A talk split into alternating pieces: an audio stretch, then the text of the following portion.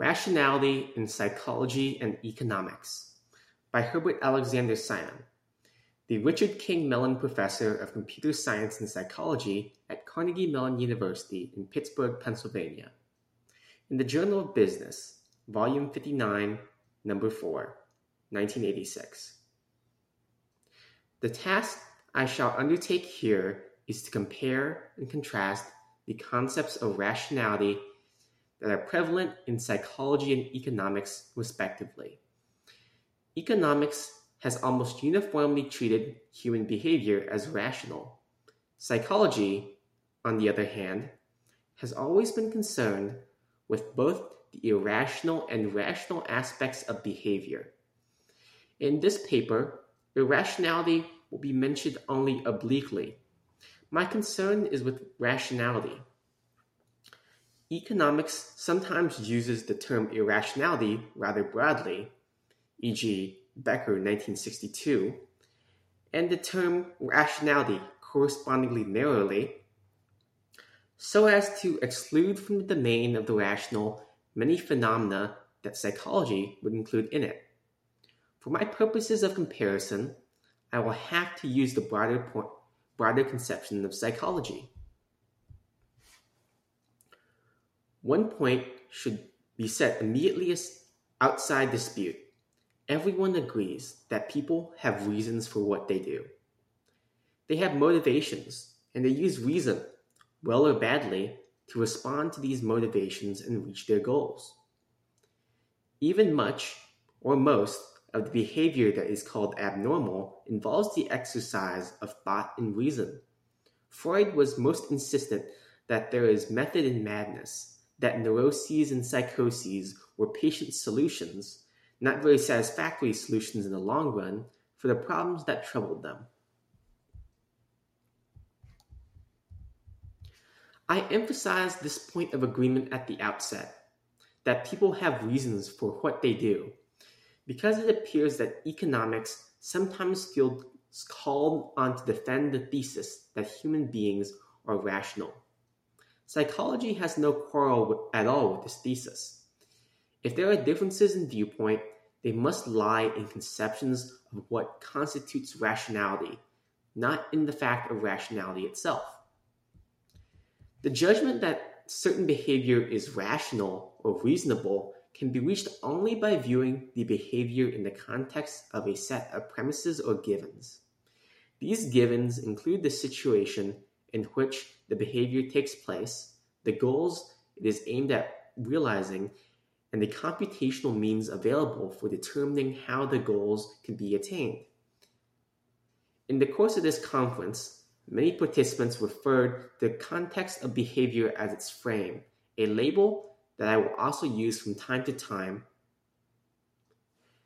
Notice that the frame must be comprehensive enough to encompass goals, the definition of the situation, and computational resources. In its treatment of rationality, neoclassical economics differs from other social sciences in three main respects. A, in its silence about the content of goals and values. B, in its postulating global consistency of behavior. And C, in its postulating one world that behavior is objectively rational in relation to its total environment, including both present and future environment as the actor moves through time. In contrast, the other social sciences, in their treatment of rationality, A, seek to determine empirically the nature and origins of values and their changes with time and experience. B, seek to determine the processes, individual and social, whereby selected aspects of reality are noticed and postulated as the givens, factual bases, for reasoning about action. C. Seek to determine the computational strategies that are used in reasoning so that very limited information processing ca- capabilities can cope with complex realities. And D. Seek to describe and explain the ways in which non rational processes, e.g., motiva- motivations, emotions, and sensory stimuli, influence the focus of attention and the definition of the situation, that set the factual givens for the rational processes. These important differences in the conception of rationality rest on an even more fundamental distinction. In economics, rationality is viewed in terms of the choices it produces. In the other social sciences, it is viewed in terms of the processes it employs. Simon, 1976 and 1982. The rationality of economics is substantive rationality, while the rationality of psychology is procedural rationality. Substantive and procedural rationality.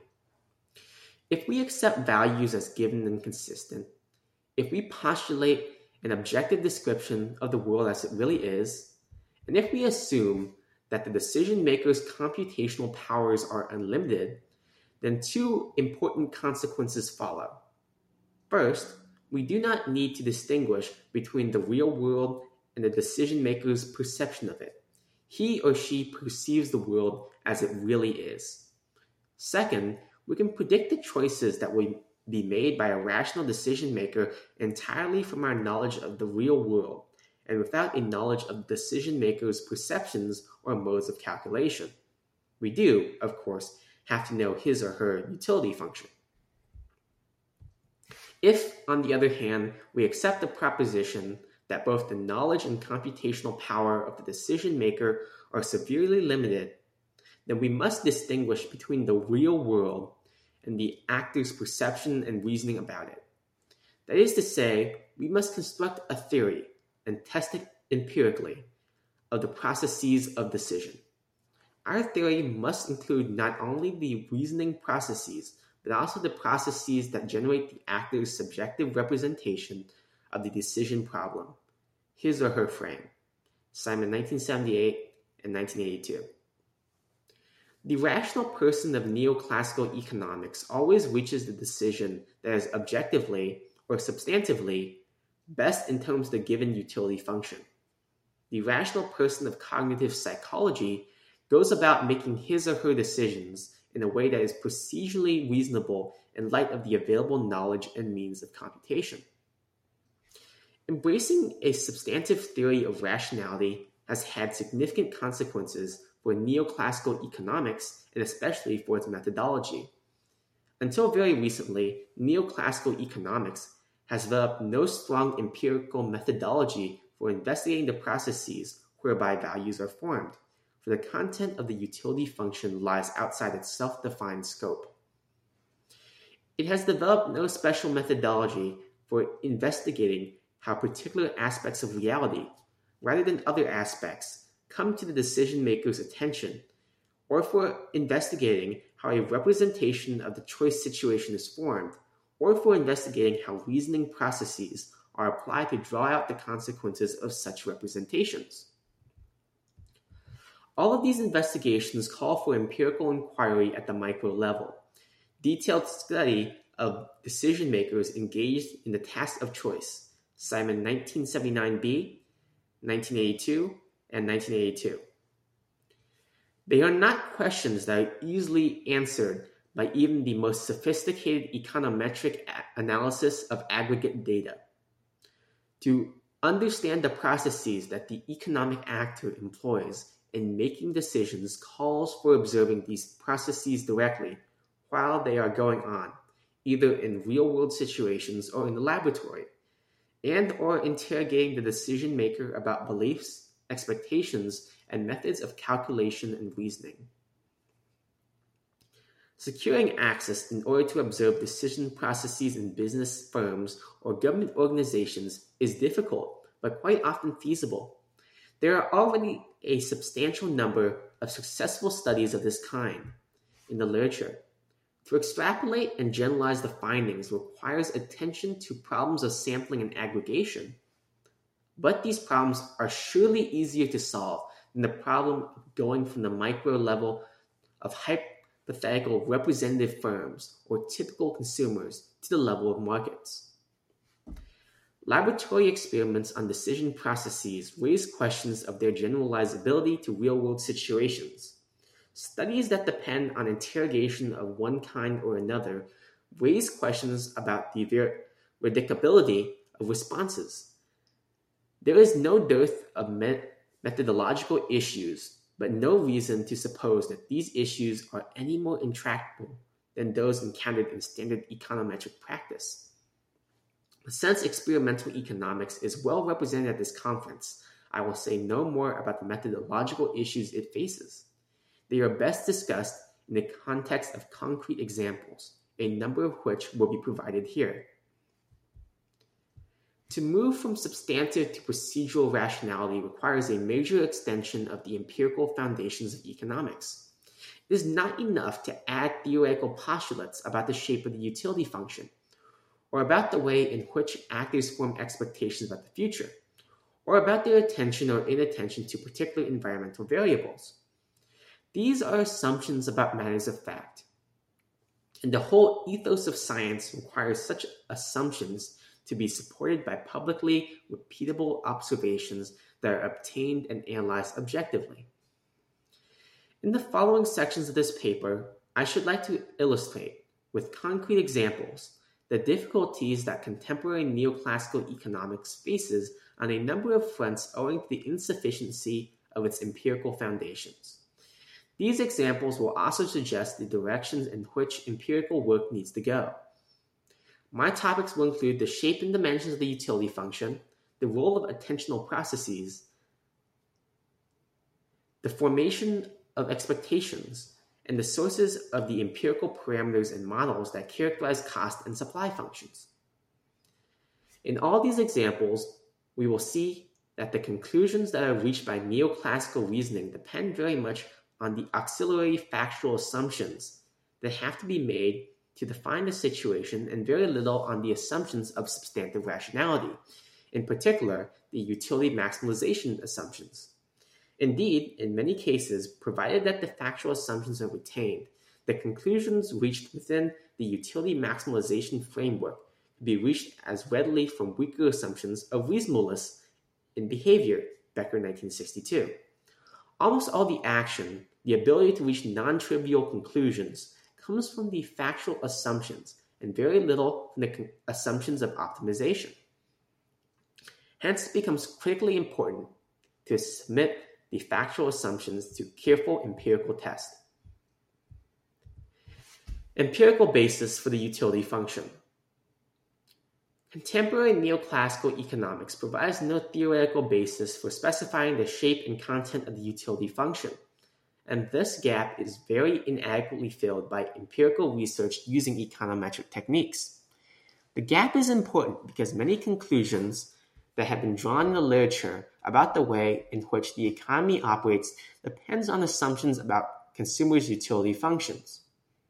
To illustrate this claim, I will take two examples from the work of one of my discussants, Gary Becker, at the risk, of course, of in- introducing circularity by discussing a discussant. Both examples are drawn from Becker's well known A Treatise on the Family, 1981. The Opportunities of Children.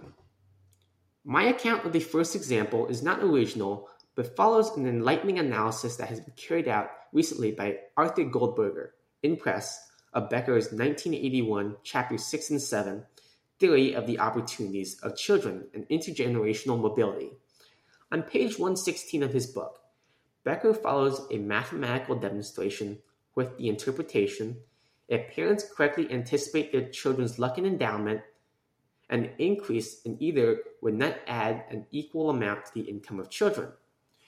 This interpretation is later, pages 125 and 126, used to question whether public compensatory education programs will achieve their goal since parents whose children participate in these programs simply reallocate elsewhere resources they would have otherwise have invested in these children.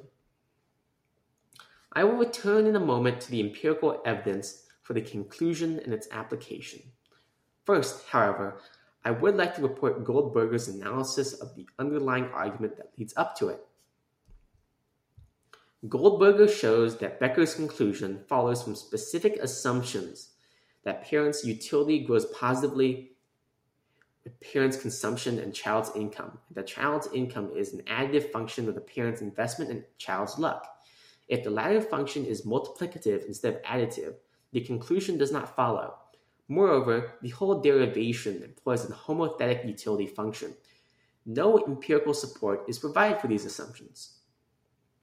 But Milton Friedman, 1953, would tell us that we should concentrate our efforts on testing the conclusions, not the assumptions, and this is what Becker does. Three pieces of evidence are cited one relating to compensatory education and others to public compensatory programs on education. Becker quotes Arthur Jensen's famous and controversial essay. The, contra- the characterization is Becker's, to the effect that compensatory education has been tried and it apparently has failed. Page 1925. The essay quoted is indeed controversial. Others have reached have subsequently reached quite different evaluations of Head Start and other compensatory education programs. Moreover, Jensen himself attributes their failure, if there was one, to causes very different from the utility functions of parents. To choose among Jensen's explanation, Becker's, and the thousand others that could be dreamed up, it would surely be important to find out directly whether families whose children participated in such programs diverted their money, n- nutrients, or attention away from those children. That would provide a relatively direct test of the nature of their preferences, although very far from a test either that they possess consistent utility functions or that they were maximizing anything. Becker's other two pieces of evidence are more to the point. It does appear that public health programs cause people to devote less of their private budgets to health matters. The programs are presumably intended to do this, and that food supplements to pregnant women are to some extent diverted by reallocation of private budgets. To that extent, we can conclude that some substitutions of the sort that utility theory predicts do actually take place. But of course, as Becker has pointed out elsewhere, Becker 1962, price elasticity of demand is not a very strong test of utility maximization. What one sees in this example are matters of substantial practical as well as theoretical importance disposed of on the basis of unsupported theoretical assumptions and scanty evidence about the conclusions. Economics is too important, intellectually as well as practically, to be treated with this kind of causal empiricism. What one also sees in this example is that the conclusions depend primarily not on the assumption of optimization, but on the untested auxiliary assumption that the interaction of luck and endowment is additive rather than multiplicative. Utility maximization is neither a necessary nor sufficient condition for compensatory behavior. Finally, in this example, one begins to understand the real decision making when one undertakes, as in the public health and food supplement research, to gather direct evidence about behavior through field studies or field experiments. Labor force participation of women. Let me now turn to a second example from Becker's 1981 book. On pages 245 through 50, 256, he gives his interpretation of the evolution of the American family since World War II. The salient fact around which the analysis revolves is that there has been a steady rise in the labor force participation of married women, including those with small children.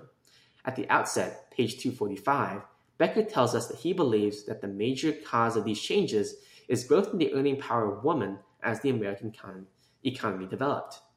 This credo is then buttressed by the empirical observation that the weekly earnings of employed women grew substantially during this period. This, he observes, implies an increase of the opportunity cost of staying in the home and also raises the relative cost of children, thereby reducing the demand for children. However, the question is never raised as to A, whether the increase in real earnings of women was more rapid than the increase in real earnings of men during the same period, or B, whether the increase in women's weekly earnings might not have been in some measure due to an increase in average hours worked, itself a form rather than a consequence of greater labor force participation.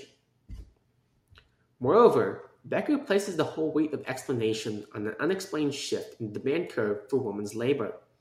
No account is given of why this event should have taken place at this particular moment in American history, or whether it was a certain shock, a sudden shock, or a continuing development. Nor is any evidence provided, except the circular evidence that women moved into the labor force, that the event in fact took place. In particular, the possibility is not explored that a shift in the utility function of woman caused a shift in the supply of women in the labor market in the face of a highly elastic demand curve and generally rising productivity in the economy. So, in this example, as in the previous one, the action comes not from the assumption of utility maximization, but from factual assumptions about the shifting and, or stability of particular supply and demand curves. The true explanation will be obtained not by raising the sophistication of the economic reasoning, but only by painstaking examination of occupations manufacturing and service industries, and an even more difficult empirical examination of changes in women's attitudes about where they prefer to work. Utility maximization is neither a necessary nor a sufficient condition for the conclusion that was reached. The action comes from the empirical assumptions, including assumptions about how people view their world.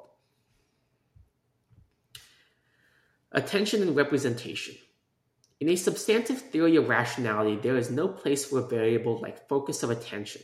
But in a procedural theory, it may be very important to know under what circumstances certain aspects of reality will be heeded and others ignored. I wish now to present two examples of situations in which focus of attention is a major determinant of behavior. The first rests on very strong empirical evidence, the second is more speculative, but I will try to make it plausible.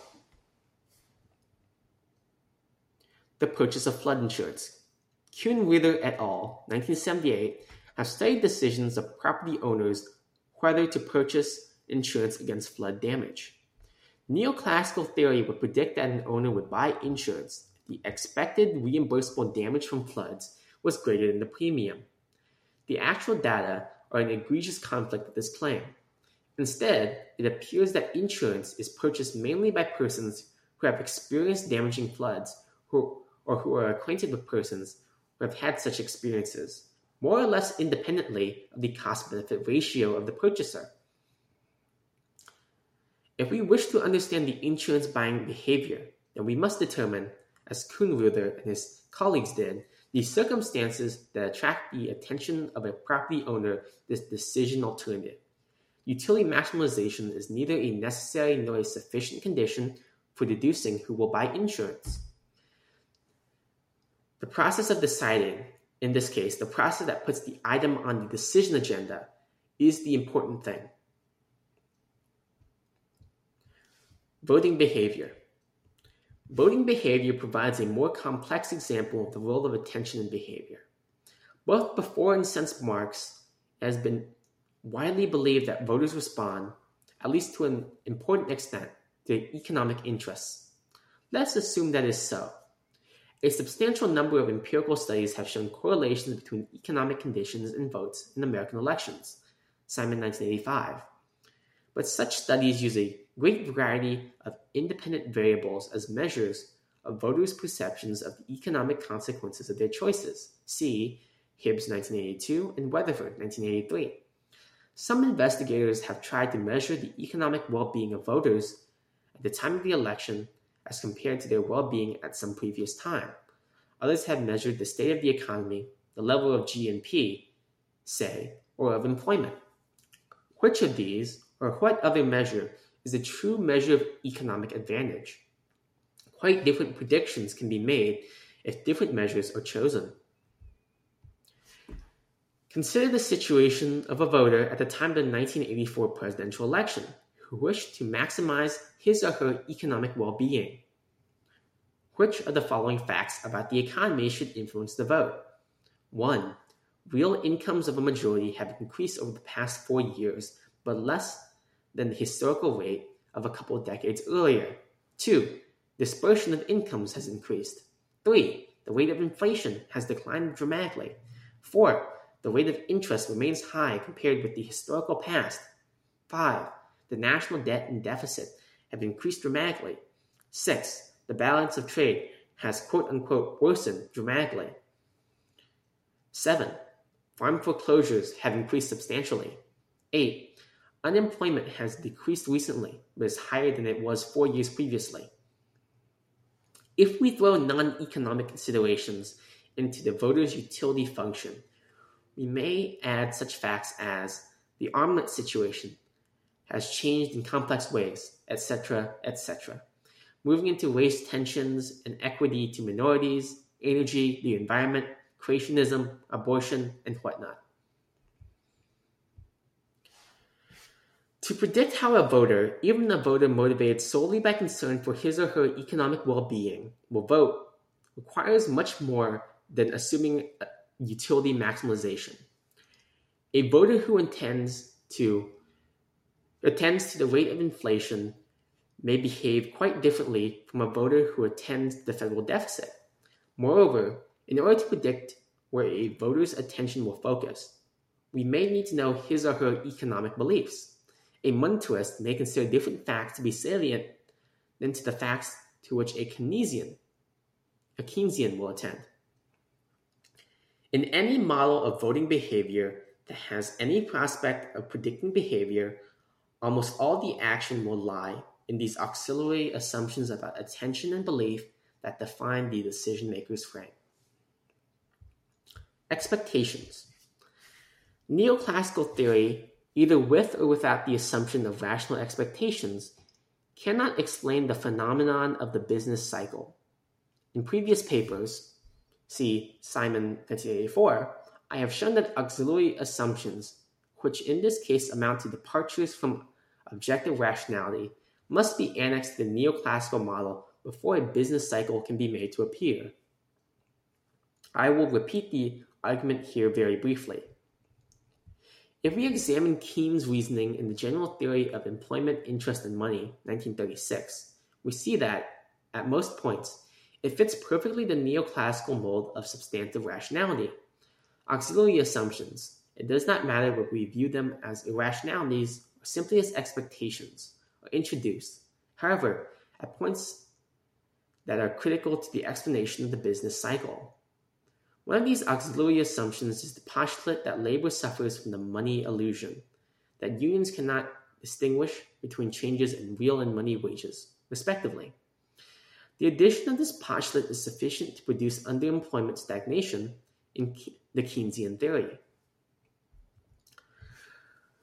Remarkably enough, when we move from Keynes to the other end of the spectrum of economic theories, for example, to Lucas's 1981 rational expectation model, the same picture presents itself.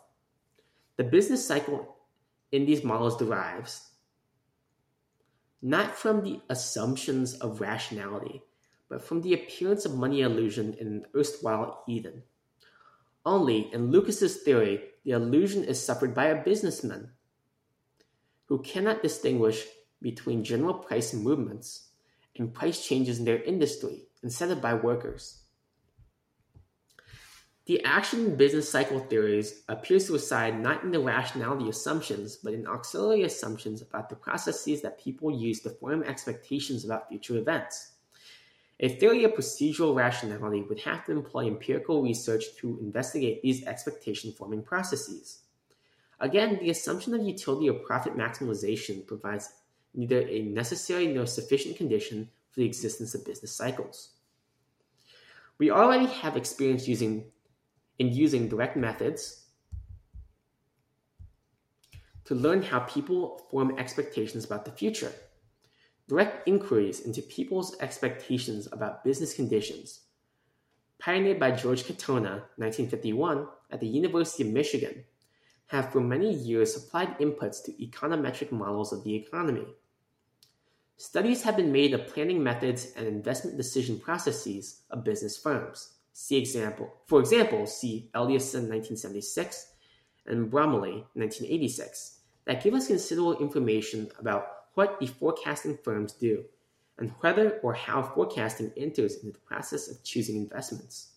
This kind of information, which could easily be multiplied, provides us with powerful means for testing the rational expectations theory, or other theories about how expectations are formed. There is no need to fall back on casual empiricism or on dubious indirect influences from econometric data. Other empirical parameters. My final two examples of the role of facts in economic reasoning are a little different from the previous ones. There are important cases in which not only are assumptions of substantive rationality insufficient to account for the observed phenomena, but also parsimonious alternative explanations can be provided only with a minimal reference to rationality. The two examples I will discuss are the distribution of business firm sizes and the magnitudes of executive salaries. Distribution of business firm sizes. There is no unequivocal neoclassical theory of the distribution of business firm sizes. The, the, traditional theory of the determinants of firm size was expounded by Jacob Viner, 1932, and by some kind of intellectual Gresham's law, has survived this day in elementary economics textbooks and books on intermediate price theory. It postulates a family of U-shaped short-run cost curves. A U-shaped long-run cost curve that is the envelope of the short-run curves, and a firm whose size corresponds to the scale of minimum cost on the long-run curve. There are innumerable difficulties with this account. The most serious is that empirical studies very often show cost curves to be J shaped, without a recognizable minimum, rather than U shaped. With a J shaped curve, that is, decreasing costs at all sizes, there is no upper bound on firm size. Nearly as serious is that the theory says nothing about parameter values of the cost curves, hence, nothing about what sizes of firms will actually be observed. In particular, no conclusions can be drawn about the distribution of firm sizes. If the theory is interpreted to mean that all firms in the industry have identical cost curves, which, in the absence of rents, should be the case, then in equilibrium, all firms should be, will be the same size. But this prediction is contradicted by the facts as squarely as any prediction could be. The actual distributions are highly skewed with many small firms and a few that are large. If, on the contrary, every firm has its own cost curves, bearing no relation to the curves of others, then the theory predicts too little. Any size distribution whatsoever can be accommodated. But the fact is that the actual distributions are quite regular and similar, approximating the Pareto distribution in the upper tail. The traditional theory is therefore a total failure in predicting actual firm size distributions and should be banished from the textbooks. But here we face the difficulty that nature abhors a vacuum, that bad theory is prefer- preferred to none. However, in this case, a wholly satisfactory alternative is available. It rests upon plausible, although not well tested, premises, and these premises are even consistent with possible behaviors of reasonable men and women. The key premise, Ijiri and Simon, 1977, is that the expected rate of growth of a firm during any period is proportionate to the size it had attained at the beginning of that period. The so called Gibrat assumption. With this assumption and a little attention to boundary conditions, the Pareto distribution can be deduced as the steady state equilibrium of the system. Such tests have been made of the Gibrat assumption and have had generally positive results. But even if we were satisfied that the assumption is empirically valid, we might wish to probe d- deeper. In a world in which people have reasons for their actions, why would such a relation hold? This is not the place for a full discussion of the matter, and I limit myself to two comments. First, if the average rate of return on capital is independent of size of firm, as seems to be true to a first approximation, it is rather easy to think of reasons why access to internal or external capital for expansion should be, on average, roughly commensurate with present size. Second, we really do not need to do this kind of armchair guessing. We can undertake to study business firms to determine how growth comes about. What we should not do is cling to a theory that predicts very little and that little incorrectly. Distribution of executive salaries.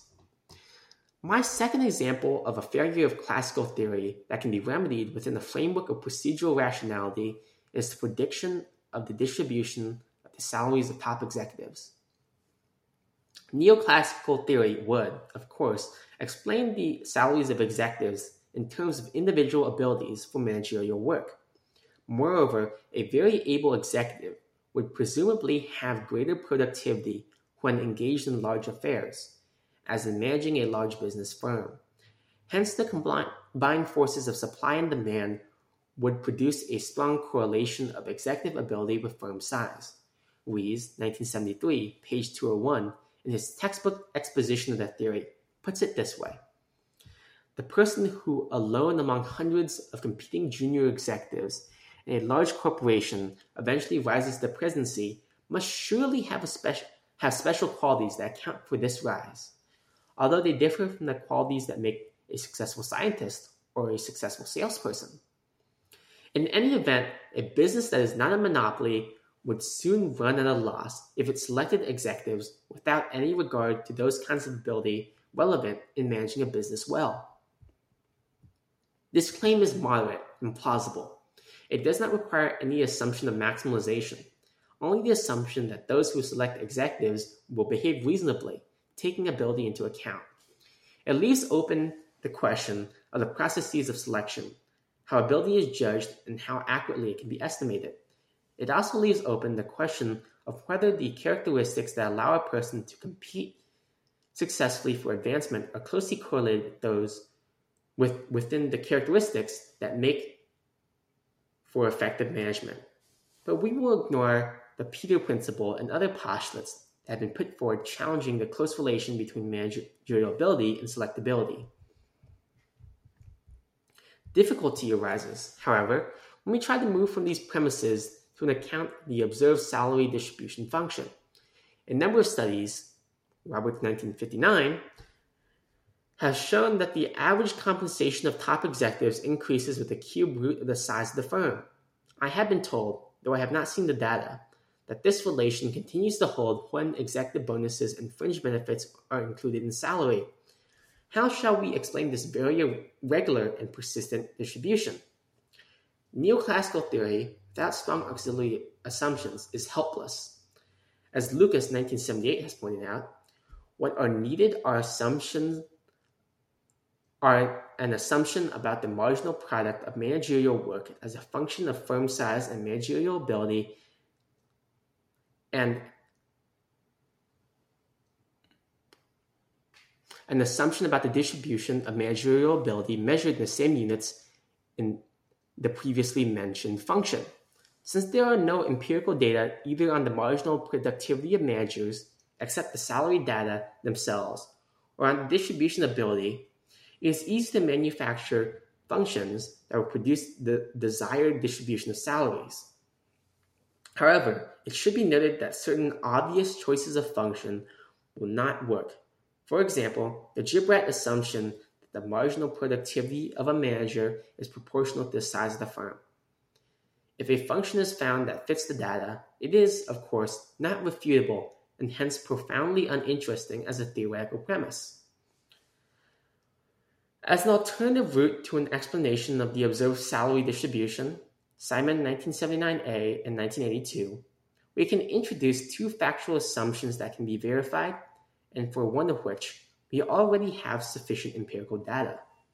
The first assumption is that business organizations have a pyramidal form, and that the number of subordinates reporting directly to an executive is not very much from one organization to another, or from one organizational level to another. The span of control is relatively constant. This is a well known fact about business organizations. The second assumption is that, by some generally accepted form of fairness, the ratio of the salary of an executive to the salaries of his or her immediate subordinates is constant over organizations and over levels. With these two assumptions, it follows immediately that the log of the salary of the top executive will vary linearly with the log of company size, and with reasonable assumptions, fitting observed facts about the sizes of the two parameters of the theory, the span of control and the fair ratio of salaries. The coefficient of this linear relation can be predicted to be in a neighborhood of 0.3, very close to the observed value. Of course, we will be more confident that this is the correct explanation when we have more direct evidence that the postulated norm of fairness really exists in people's minds. My only claim at the moment is that here we have an explanation that takes process into account, that does not rely on any assumption of utility or profit maximization, and that does describe a reasonable decision process that is not dependent on quant- quantities that are unobservable by the actors and economists studying the phenomena. Of course, this explanation does make the correct prediction, quantitatively as well as qualitatively. Neoclassical econ- economists have raised several objections to the explanation that I have just outlined. Rees, 1979, page 201, argues that the theory is too special, since it applies only to hierarchical organizations. He points out that the salary distributions of such professionals as architects or attorneys who typically work in small organizations, are also are highly skewed. Of course, there is no reason to suppose that salaries in all occupations are fixed in the same way. A procedural theory of rationality would predict that the method of salary determination would depend on what kinds of information were available for assessing worth. Position hierarchy provides such information in large organizations. In the case of architectural or legal firms, direct measures are generally available of the magnitude of the revenues associated with an associate's work and the magnitude of the contracts he or she is able to attract. Moreover, the sizes of jobs have a highly skewed distribution for a variety of reasons that we could explore empirically. Hence, the fact that the salaries of professionals other than executives of business firms are skewed hardly seems a reason for rejecting the theory of executive compensation that I have proposed. Recently, new information has been gained about bonuses and other non salary awards that make up an increasing part of executive compensation. This information shows that bonuses vary strongly with profits and other statistics that might be taken as measures of the effectiveness of executive performance. But such evidence merely shows that companies will try to motivate their executives to make profits, often, alas, with excessive attention to short run profits, as has been pointed out in the literature. It does not show that the incentives bear any close relation to the marginal worth of the executives, or even that the fluctuations in profits are the result of the incentive compensation.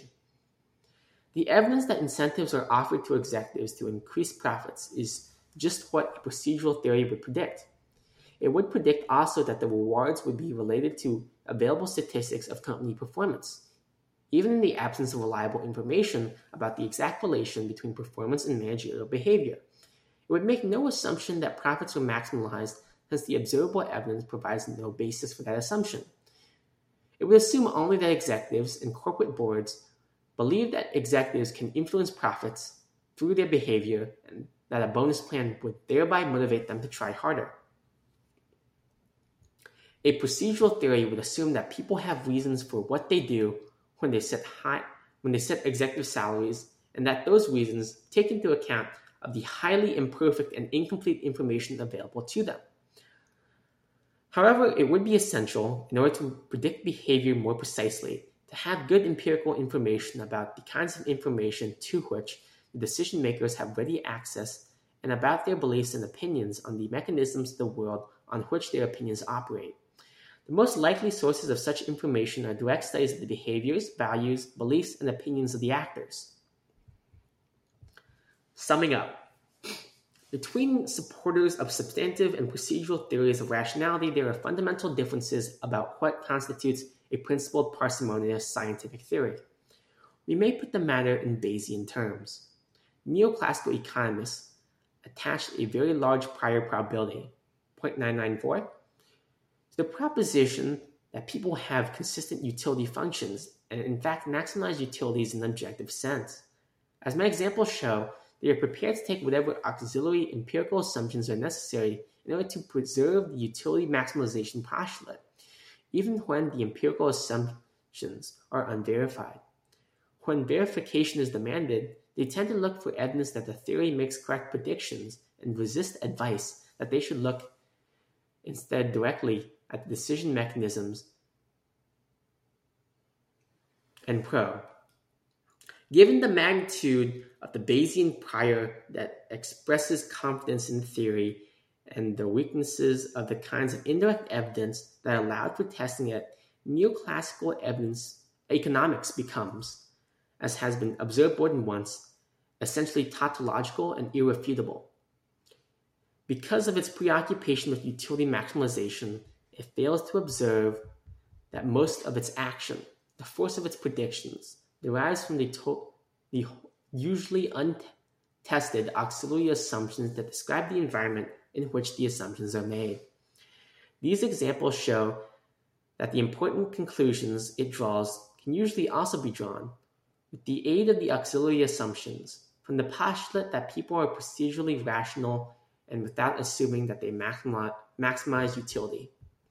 Is too easy within the neoclassical methodological framework to save the theory from unpleasant evidence by modifying the auxiliary assumptions and providing a new framework in which the actor must have been operating. Hence, neoclassical theory, as usually applied, is an exceedingly weak theory, as shown by the difficulty of finding sets of facts, actual or hypothetical, that cannot be rationalized and made consistent with it. Behavioral theories of rationality attach a high prior probability, 0.9944, to the assumption that economic actors use the same basic processes in making their decisions as have been observed in other human cognitive activities, that these processes are indeed observable. In situations that are complex and in which information is very incomplete, i.e., virtually all real world situations, the behavioral theories deny that there is any magic for producing behavior even approximating an objective maximization of profits or utilities. They therefore seek to determine what the actual frame of the decision is, how that frame arises from the decision situation, and how, within that frame, reason operates. In this kind of complexity, there is no single sovereign principle for deductive prediction. The emerging laws of procedural rationality have much more the complexity of molecular biology than the simplicity of classical mechanics. As a consequence, they call for a very high ratio of empirical investigation to theory building. They require a painstaking factual study of the decision making process itself. What is to be done? What prescription for economic research derives from my analysis? First, I would recommend we stop debating whether a theory of substantive rationality and the assumptions of utility maximization provide a sufficient base for explaining and predicting economic behavior. The evidence is overwhelming that they do not. We already have in psychology a substantial body of empirically tested theory about the processes people actually use to make boundedly rational or reasonable decisions. This body of theory asserts that the processes are sensitive to the complexity of decision making context and to learning processes as well. The application of this procedural theory of rationality to economics requires extensive empirical research, much of it at micro micro levels, to determine specifically how process is molded to context in actual economic environments and the consequences of this interaction for the economic consequent outcomes of these processes. Economics without psychological and sociological research to determine the givens of the decision making situation, the focus of attention, the problem representation,